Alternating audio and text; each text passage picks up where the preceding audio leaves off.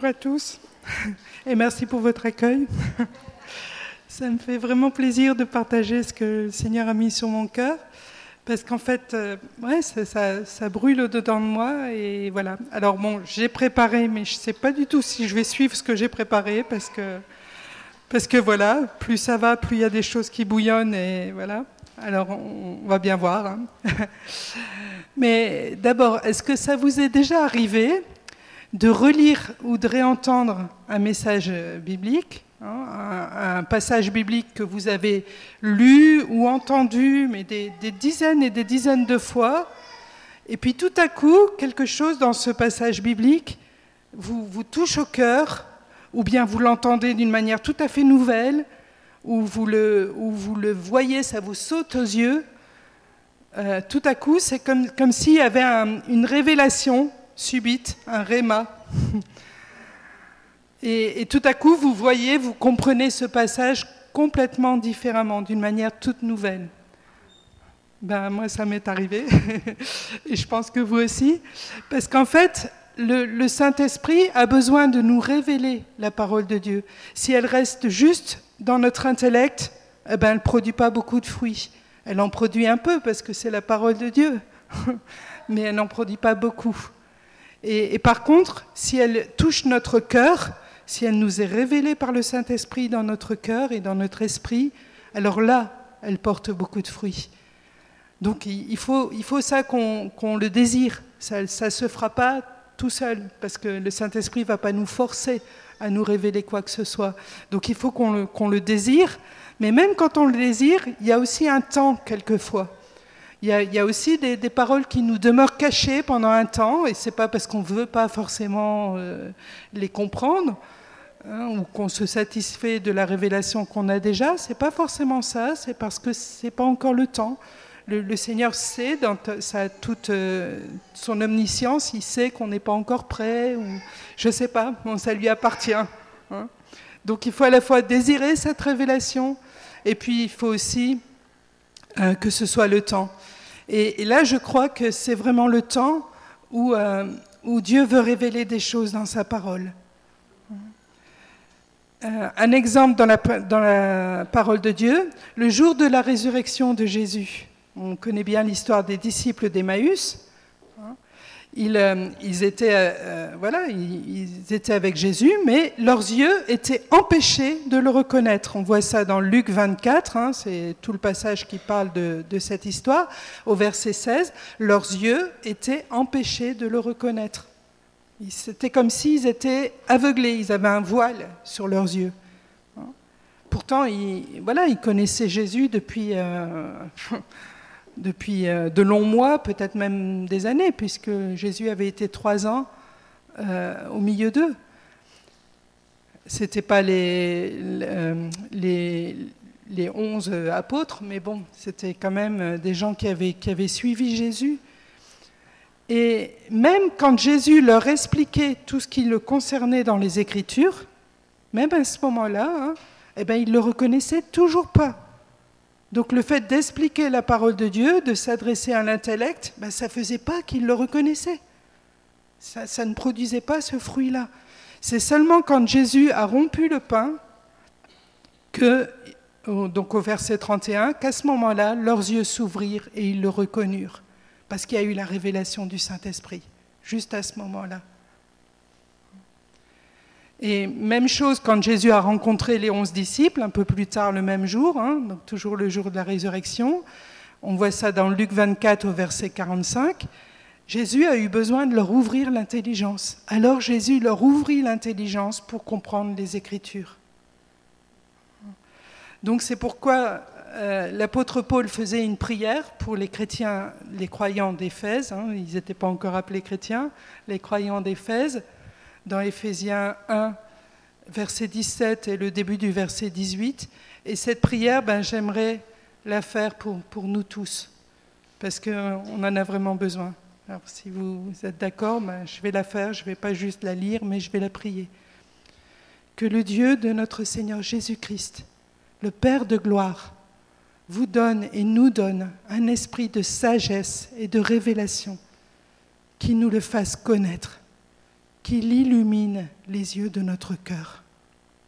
Oui, Seigneur, c'est notre prière que, que tu illumines les yeux de notre cœur pour que ce qui était, obscur, ce qui était, ce qui était pas clair, ce qui était embrouillé, ce qui était obscurci par les, mensonges de Satan, eh bien que ça puisse devenir clair, que ça puisse vraiment être une révélation ce matin. Hmm, merci Saint-Esprit, parce que tu es fidèle pour le faire. Hmm. Et oui, on peut, on peut lire les Écritures pendant des années en passant complètement à côté de, de vérités profondes de la parole de Dieu. Et ça m'est arrivé, particulièrement par rapport à Israël. Pendant des années, j'ai lu les textes bibliques. J'aimais beaucoup lire, lire, euh, entre autres, Ésaïe. Hein, c'est vraiment mon livre de prédilection le prophète Ésaïe. Mais chaque fois que je voyais Israël, mais automatiquement, je pensais l'Église. Mais je ne le faisais même pas exprès. C'était. Voilà. Chaque fois que je voyais Israël, c'était l'Église. Bon, c'est peut-être ma, ma, culture catho, mais je ne crois pas qu'il n'y a que ça. Quoi. C'est. Voilà.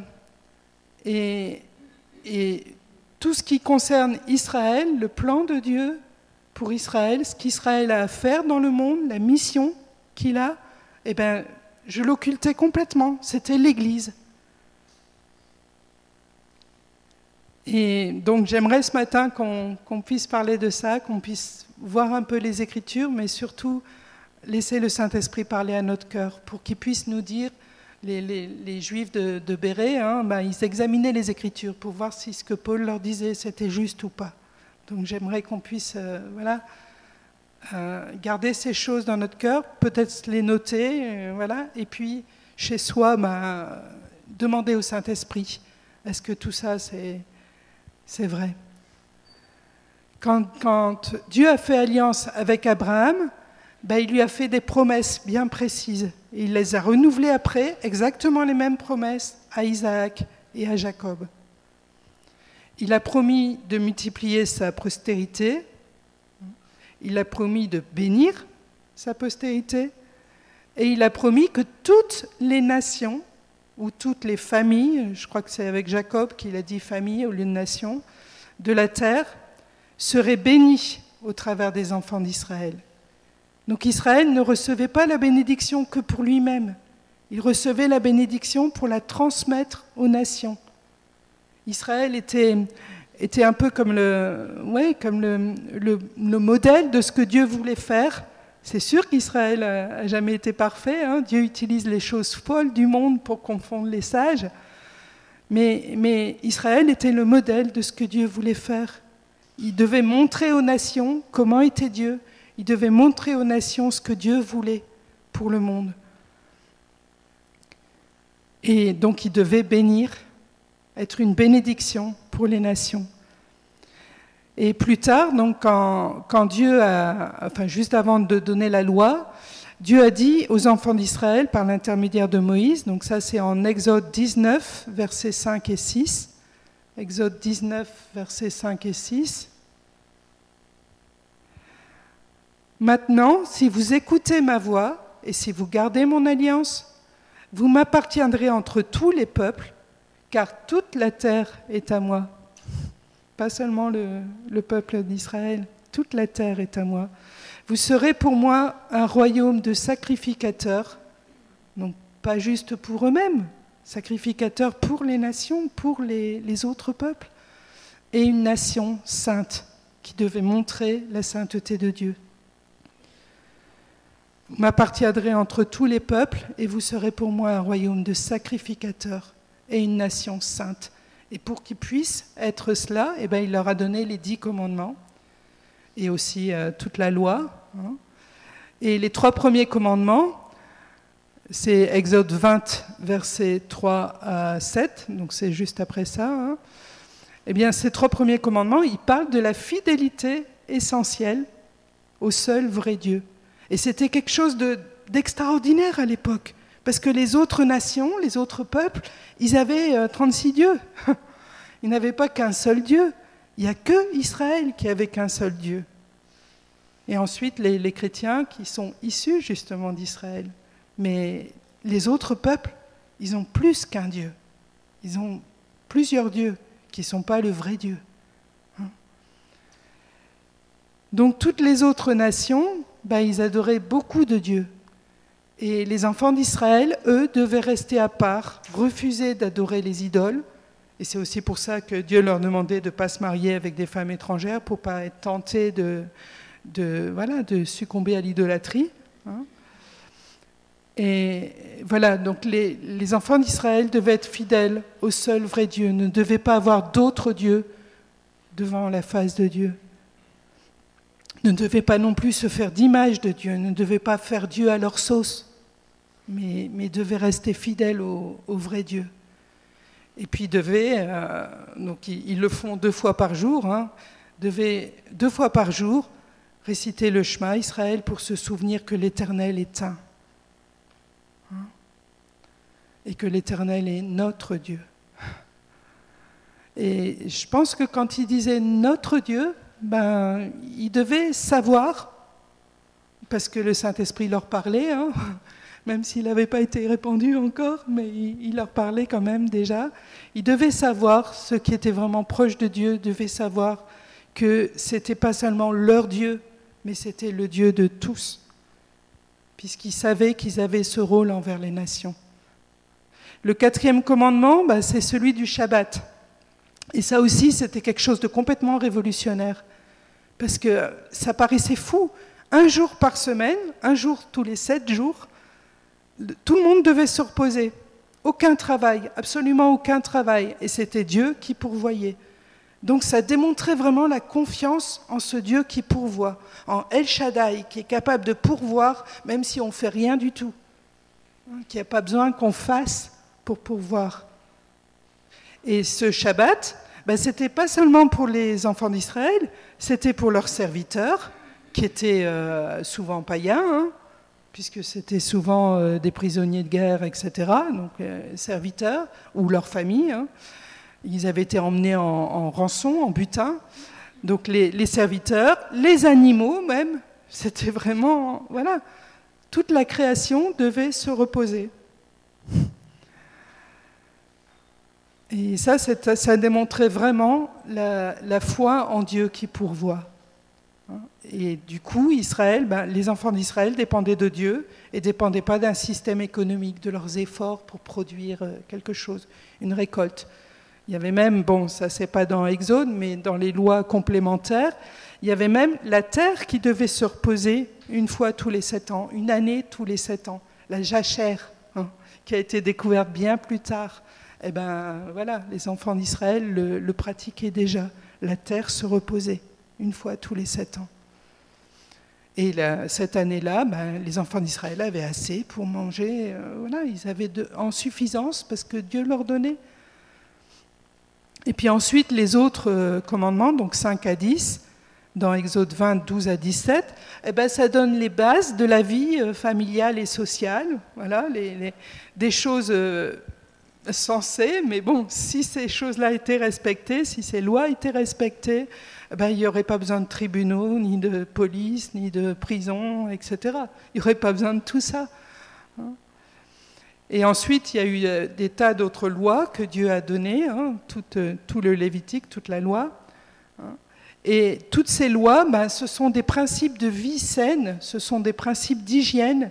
Plus tard, il y, a eu, il y a eu des médecins juifs qui ont appliqué ces lois et qui ont révolutionné la médecine avec justement ces principes d'hygiène.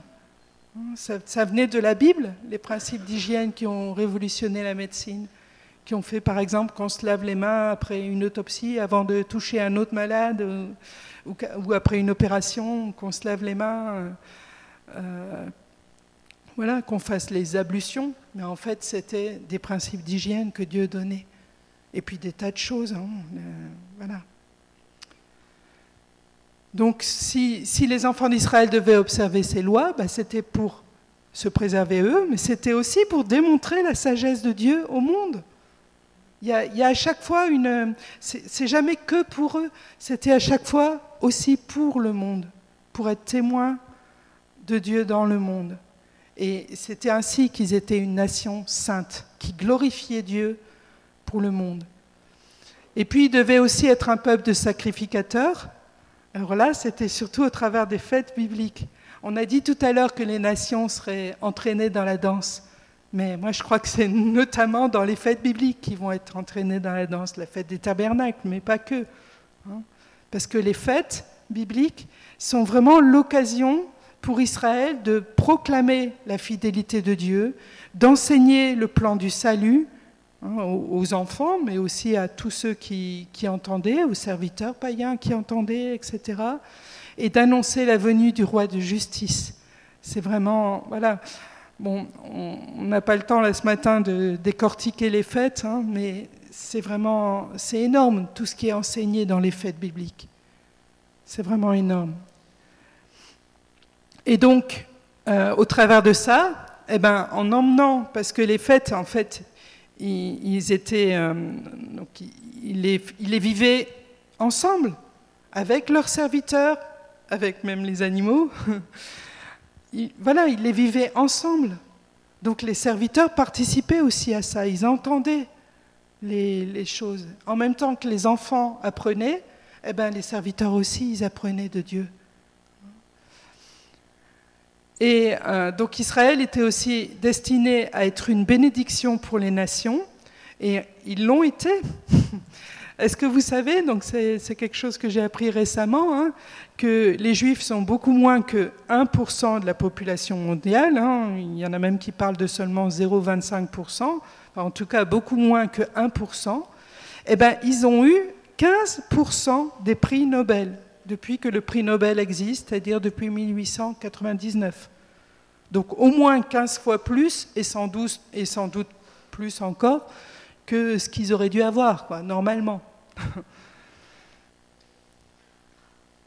Euh, et puis, bon, ils ont apporté une, contribution énorme, beaucoup plus importante que, tous les autres peuples, dans tous les domaines, que ce soit la science, la médecine, la philosophie, le journalisme, la musique.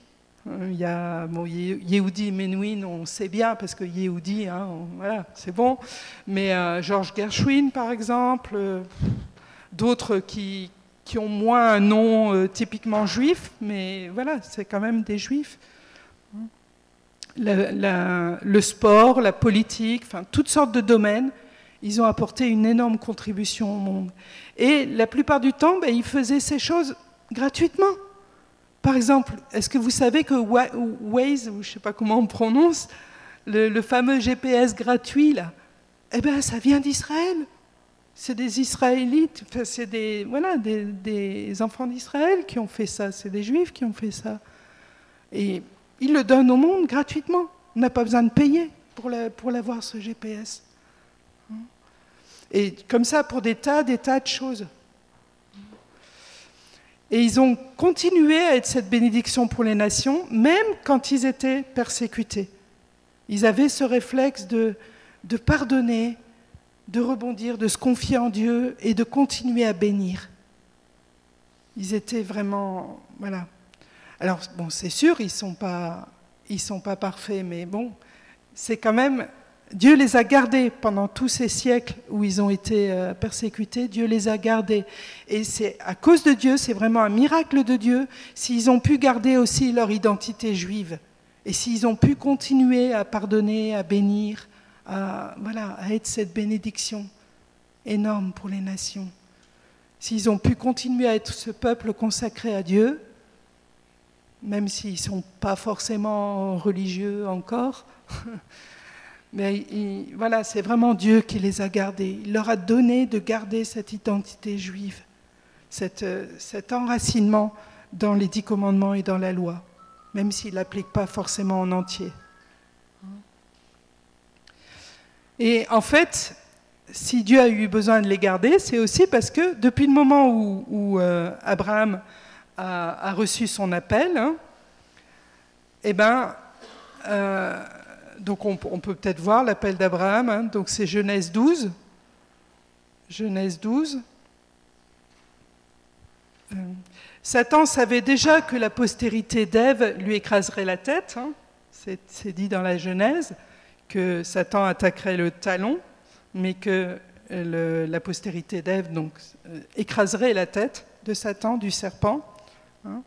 Donc Satan savait ça, mais euh, bon, quand il a entendu l'appel d'Abraham, eh ben, il savait très bien que euh, le fils promis, la postérité qui allait écraser la, tête de, l'ennemi, eh bien, ce serait, il serait de la descendance d'Abraham. Il avait compris ça. Et c'est pour ça qu'il s'est acharné sur les Juifs depuis, toujours depuis. Euh, donc du coup, Satan a cherché à détruire la descendance d'Abraham par tous les moyens. Il a, dressé les autres peuples contre les enfants d'Israël, il, il, y a eu plein, plein de guerres. Et euh, quand il n'y arrivait pas, parce qu'il y avait des délivrances surnaturelles de, la part de Dieu, eh ben, alors il essayait d'entraîner les Israélites dans, l'idolâtrie, parce que c'était aussi une manière de faire échouer le plan de Dieu.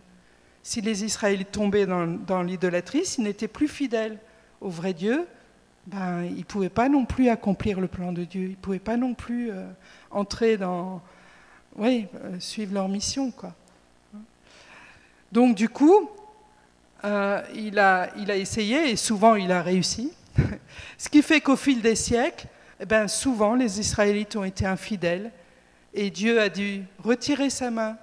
Et quand il retirait sa main, ben, on voyait l'œuvre de Satan. Donc il est arrivé toutes sortes de choses aux, enfants d'Israël, pas parce que Dieu leur envoyait des calamités, etc., mais parce qu'il retirait sa main et du coup, ben, voilà, il cachait sa face et les enfants d'Israël étaient en but aux attaques de Satan, sans, la protection de Dieu, et, voilà, et ça se passait mal. Quoi.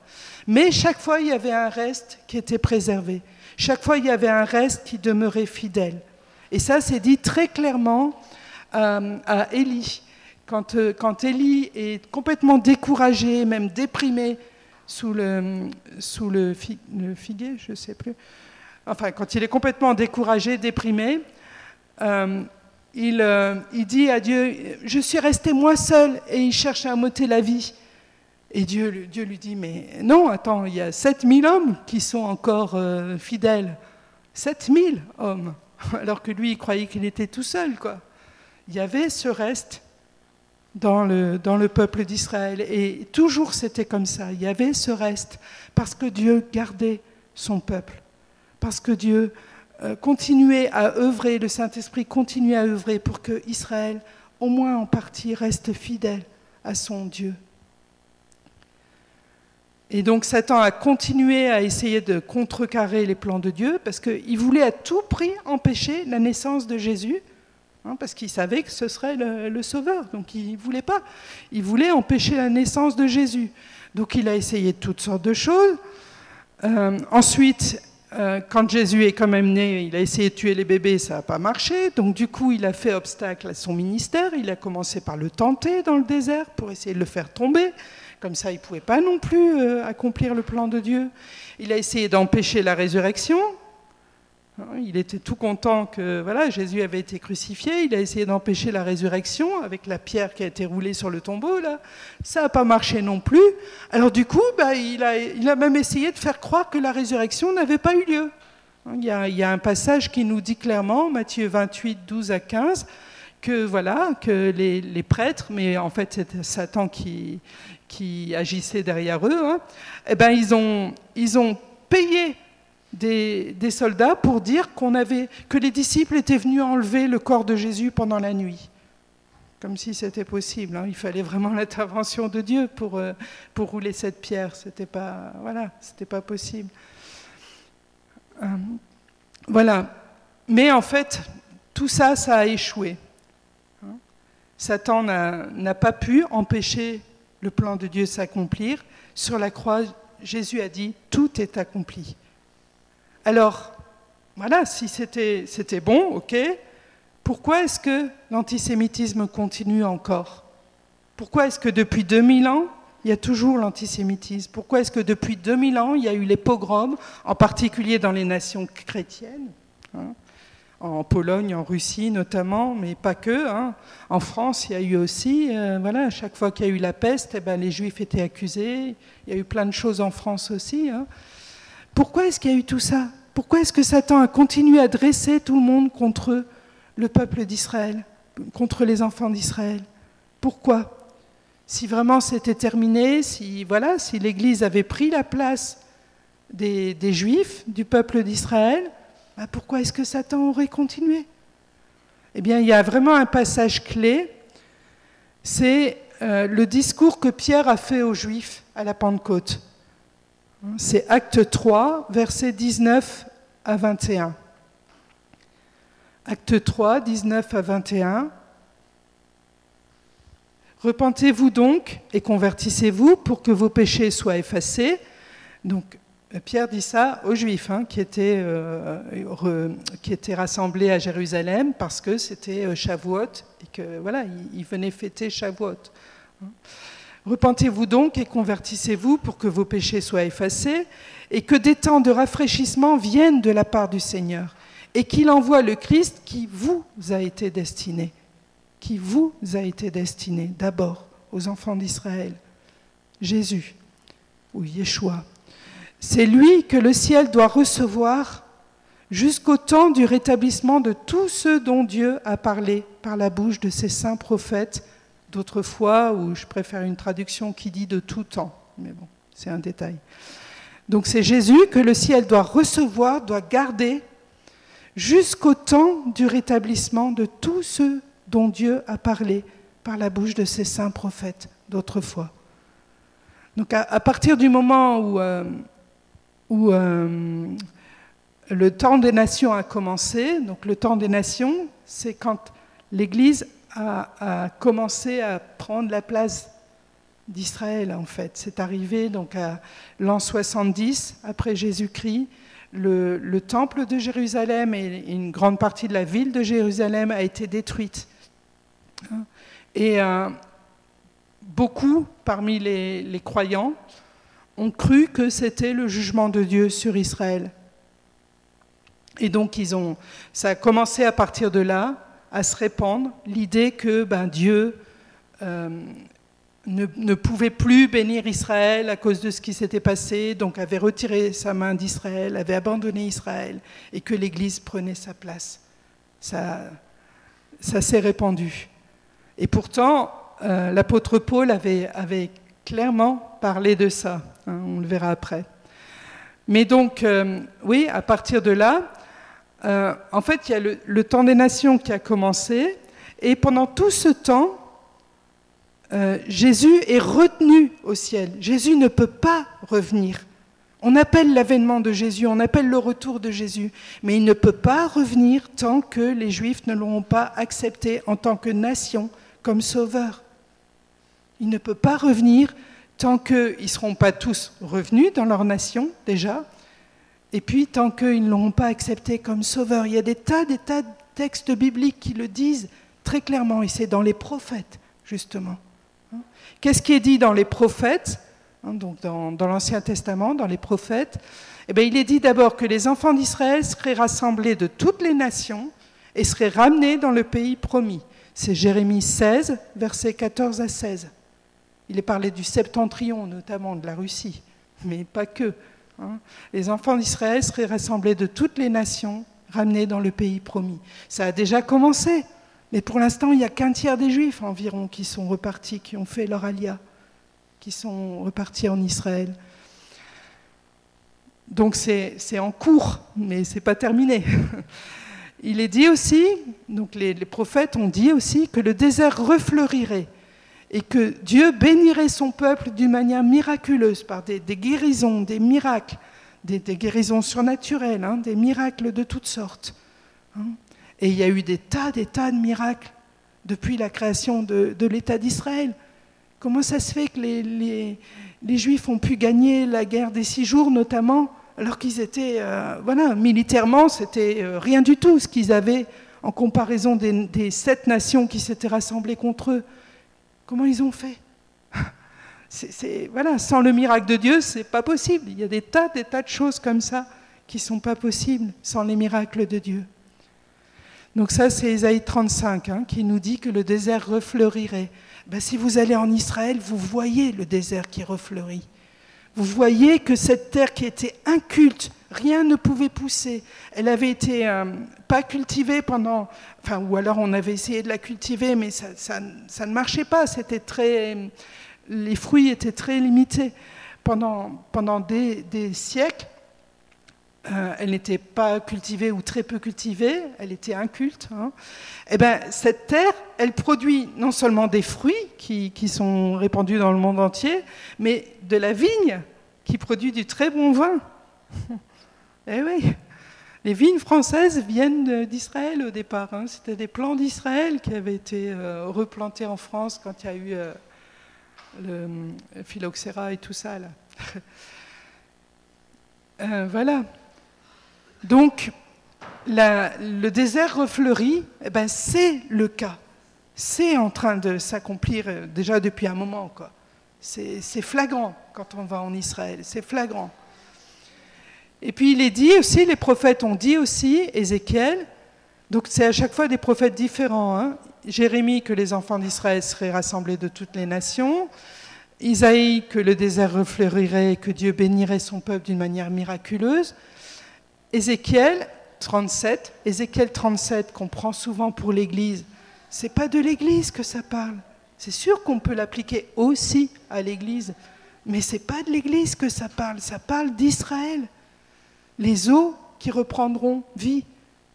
Et en plus, c'est vraiment après la Shoah.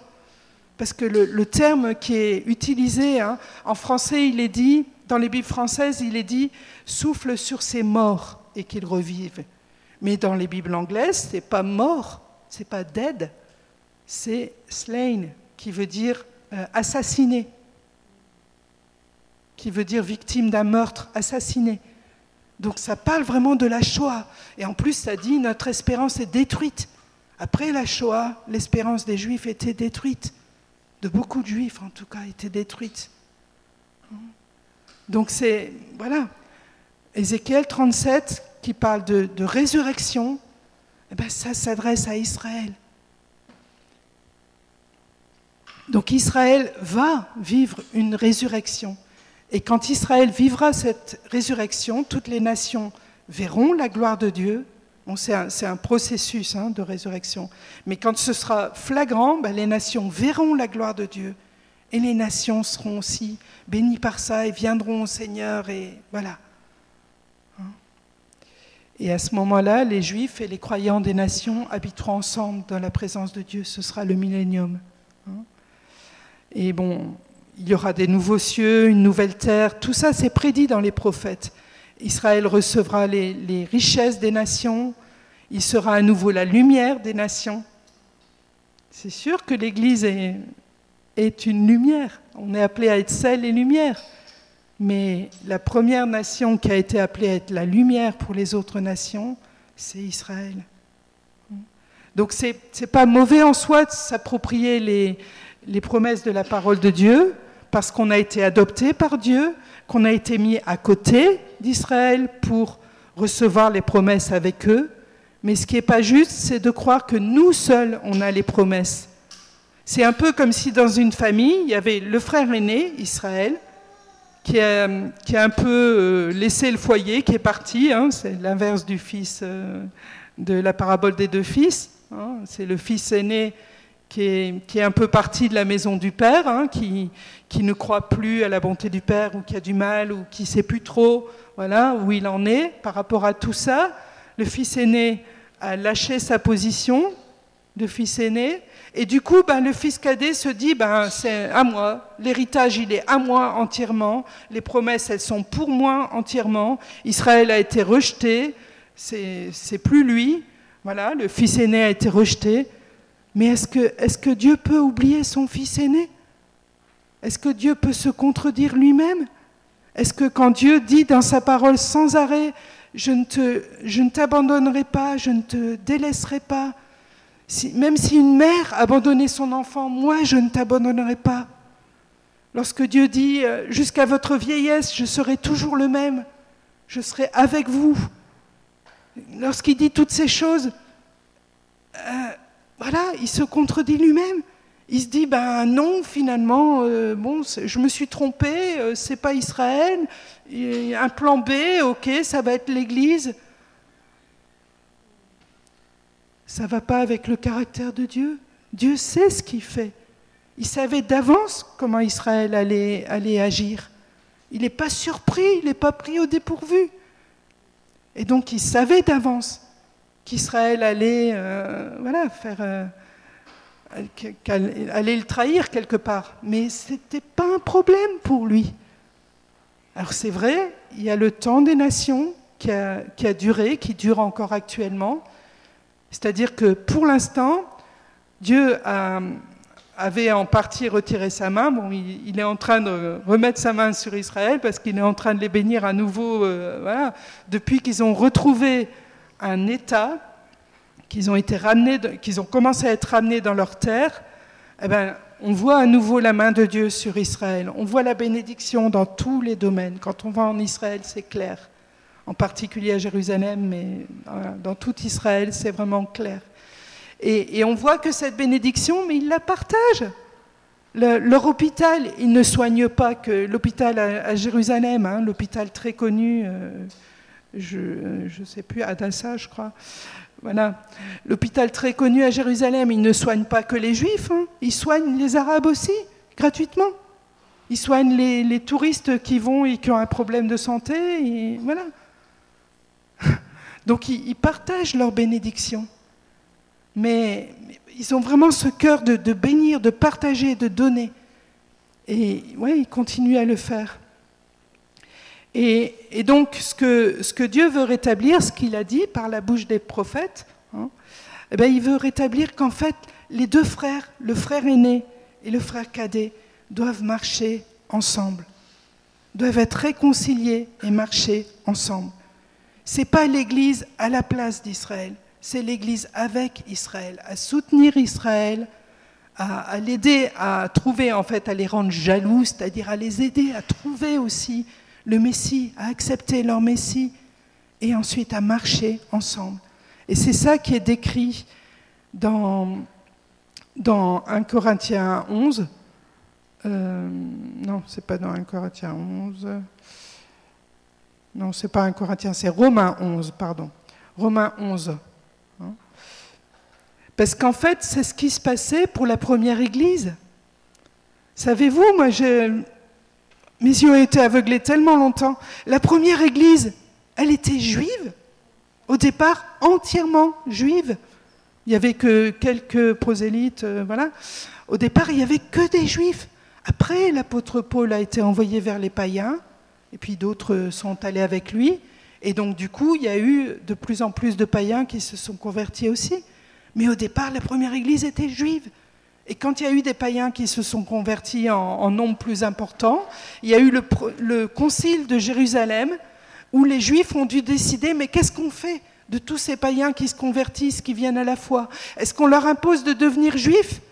Ou est-ce qu'on les laisse euh, ne pas être juifs, mais voilà Est-ce qu'on les accueille comme frères différents, comme frères adoptés mais, mais voilà, qu'on ne cherche pas à leur imposer une religion, mais qu'on, voilà, nous on continue à suivre la loi, nous on continue à, fêter les fêtes, etc. On les entraîne dans les fêtes, mais on ne veut pas leur imposer la circoncision, ni le Shabbat, ni voilà, toutes les. S'ils veulent vivre les fêtes, c'est très bien. S'ils veulent vivre le Shabbat avec nous, c'est très bien. Mais on ne veut pas leur imposer toutes ces choses. Ils ont eu du mal à prendre cette décision. C'était pas facile, parce que ça voulait dire reconnaître que la loi était juste un pédagogue pour amener à Christ, mais qu'elle n'était pas ce qui sauve. Ce n'est pas la loi qui sauve les Juifs, mais c'est le fait de, de, croire en Jésus, de recevoir leur Messie, de croire en Yeshua. C'est ça qui les sauve, comme c'est ça qui nous sauve aussi. Donc à partir du moment où ils ont réalisé ça, ils ont pu se dire, ben, on n'a pas besoin de leur imposer notre religion. On n'a pas besoin de les, faire euh, être euh, circoncis ni, quoi que ce soit. Donc ils ont décidé ça au, concile de Jérusalem. Et, ça, ça montre aussi leur cœur. Leur cœur qui veut simplement accueillir le frère cadet. Et, voilà. Et la, première église, eh ben, juif et, non-juifs, croyants juifs et non-juifs, hein, croyants en Yeshua, juifs et non-juifs, eh ben, ils, vivaient ensemble. C'est dit dans Acte. Moi, j'avais jamais réalisé que ça voulait dire juif et non-juif. Dans Acte. Hum, où est-ce que c'est? Ah Dans Acte. Ce, verset-là, je le connais par cœur parce que. Enfin, mais je veux quand même le retrouver. Parce que, voilà, dans l'église où j'étais euh, il y a des années de ça, c'était notre un des versets de, prédilection sur lequel on s'appuyait, n'est-ce pas? Donc je le connais bien, mais je veux, être sûr que voilà, qu'on ne l'a pas déformé. Donc euh, voilà, c'est acte 4, non, acte 2, pardon, acte 2, versets 44 à 47. Donc ça, j'ai toujours cru que c'était ben, les chrétiens l'Église euh, des nations qui a remplacé Israël, n'est-ce pas? J'ai toujours cru que c'était ça, la première Église. Mais non, la première Église, c'était juifs et non-juifs croyants en Yeshua, ensemble. Tous ceux qui avaient cru, tous ceux qui avaient cru, qu'ils soient juifs ou non-juifs, vivaient ensemble et avaient tout en commun. Ils vendaient leurs biens et leurs possessions, ils ont partagé le produit entre tous selon les besoins de chacun. Chaque jour, avec persévérance, ils étaient au temple d'un commun accord. Ils rompaient le pain dans les maisons, prenaient leur nourriture avec joie et simplicité de cœur. Ils louaient Dieu et trouvaient grâce auprès de tout le peuple. Et le Seigneur ajoutait chaque jour à la communauté des croyants ceux qui étaient sauvés. C'était ça la première Église ils, voilà, ils apprenaient à vivre ensemble. Alors ce qui a, détruit cette harmonie, eh ben, c'est euh, justement cette fameuse théologie du remplacement. Hein. Et ça, c'est vraiment l'œuvre de l'ennemi. Mais l'ennemi, il est le père du mensonge. Et il est le prince de ce monde. Donc il, a réussi à, nous abuser, à nous faire croire que Dieu pouvait rejeter Israël comme si Dieu pouvait se renier lui-même. Quand, Dieu parle de la fin des temps, quand tout Israël se tournera vers lui, il dit clairement, c'est pas à cause de vous que je vais faire tout ça, que je vais reprendre mon esprit sur vous, etc. C'est à cause de moi, de qui je suis. Dieu ne peut pas se renier lui-même. Il est fidèle, il est bon. Il ne peut pas rejeter son peuple. Il le connaissait d'avance, il savait qu'il serait infidèle, mais lui demeure fidèle. Et, voilà, et l'ennemi nous a menti.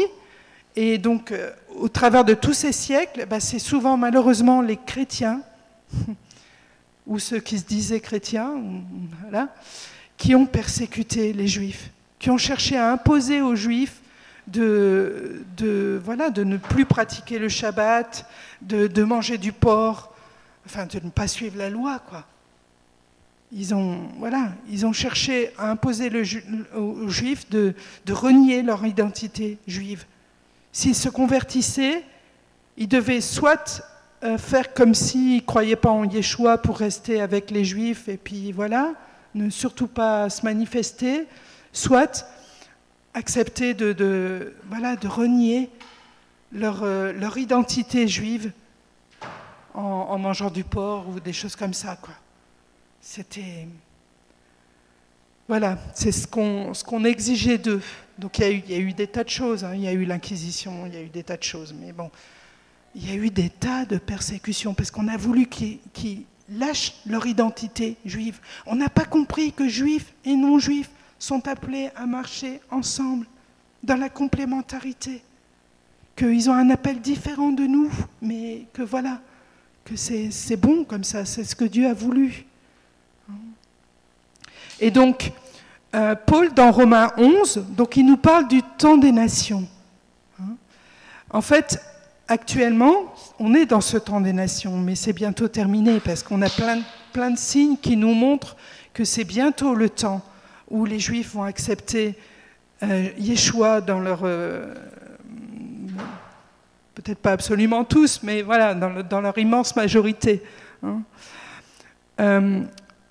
Donc le, temps des nations, ben, ça, nous, a donné à nous, non-juifs, l'opportunité d'entrer dans l'alliance, d'être adoptés par Dieu. Hein. Et pendant ce temps-là, c'est comme si Israël avait été mis à l'écart mais c'est provisoire. Et quand le temps des nations va être terminé, bah, tout Israël sera sauvé. Euh, Paul, Dieu le dit au travers de Paul, de l'apôtre Paul, très clairement dans Romains 11, versets 26 et 27, tout Israël sera sauvé. Et ce sera comme une résurrection, ce sera la vie d'entre les morts, comme Ézéchiel 37 le dit. D'abord pour le peuple juif, pour le peuple d'Israël, hein, et puis ensuite pour les nations. Parce que ce qui arrive à Israël bah, arrive aussi aux nations. Quand Israël est béni, les nations sont bénies. Quand, euh, quand Israël est, est, mis de côté, bah, les nations ont aussi. Voilà, s'il y a eu des, siècles d'obscurantisme religieux, bah, c'est aussi parce que les Juifs étaient de côté. Hein, ils ne pouvaient plus avoir cette, influence sur le monde. C'est aussi ça. Et depuis la, la création de l'État d'Israël, eh ben, il y a il y a beaucoup, beaucoup plus de conversions dans le monde. Le nombre de chrétiens augmente, mais d'une manière euh, exponentielle, parce que justement, l'État d'Israël a été recréé, parce que le plan de Dieu est en marche. Les choses s'accélèrent parce que le plan de Dieu est à nouveau en marche. C'est comme s'il y avait une longue parenthèse, le temps des nations, et puis maintenant, bah, les, choses s'accélèrent. Donc nous, dans tout ça, qu'est-ce qu'on fait? Déjà, le, fait qu'on se soit séparé d'Israël, le fait qu'on ait voulu couper avec Israël, qu'on ait voulu que l'Église soit non juive, que tout ce qui est juif soit éradiqué de l'Église. On a, on a changé le calendrier, on a commencé à ne plus euh, vivre, les, fêtes, euh, etc. Au début, la première Église vivait les fêtes bibliques. Et c'est ce qu'Israël veut faire, entraîner à nouveau les, nations dans la fête, hein, les, croyants des nations dans la fête. Eh ben, le fait d'avoir coupé avec nos racines juives, d'avoir voulu euh, effacer l'identité juive, hein, euh, surtout euh, voilà, chrétien mais pas juif, eh ben, ça produit en nous un, un ADN qui a été reproduit ensuite de génération en génération. Et cet ADN, ben, c'est l'ADN de supplanteur de division. On a voulu supplanter Israël dans le cœur de Dieu en tant qu'Église. Et bien du coup, ça a produit aussi cet ADN qui s'est reproduit. De demander au Saint-Esprit si c'est juste, mais voilà. Et ça explique, moi j'ai jamais compris pourquoi on avait tant de mal à être dans l'unité. Jésus a prié pour l'unité des chrétiens. La prière de Jean 17, la fameuse prière sacerdotale, Jésus a prié pour l'unité des chrétiens. On essaye, on essaye, on essaye et on a un mal fou. Moi, j'ai vécu moi-même hein, en tant que jeune chrétienne. Euh, dans les années 70, il y avait, euh, enfin 80, 70, 80, il y avait l'attente de l'unité. Hein, dans le Nord en particulier, hein, Nord et Pas-de-Calais, euh, il y avait l'attente de l'unité. C'était un grand chapiteau où chrétiens, donc protestants évangéliques surtout, oui, je ne crois pas qu'il y avait des réformés, il y avait des protestants évangéliques et euh, catholiques évangélisés ensemble. Mais c'était dur.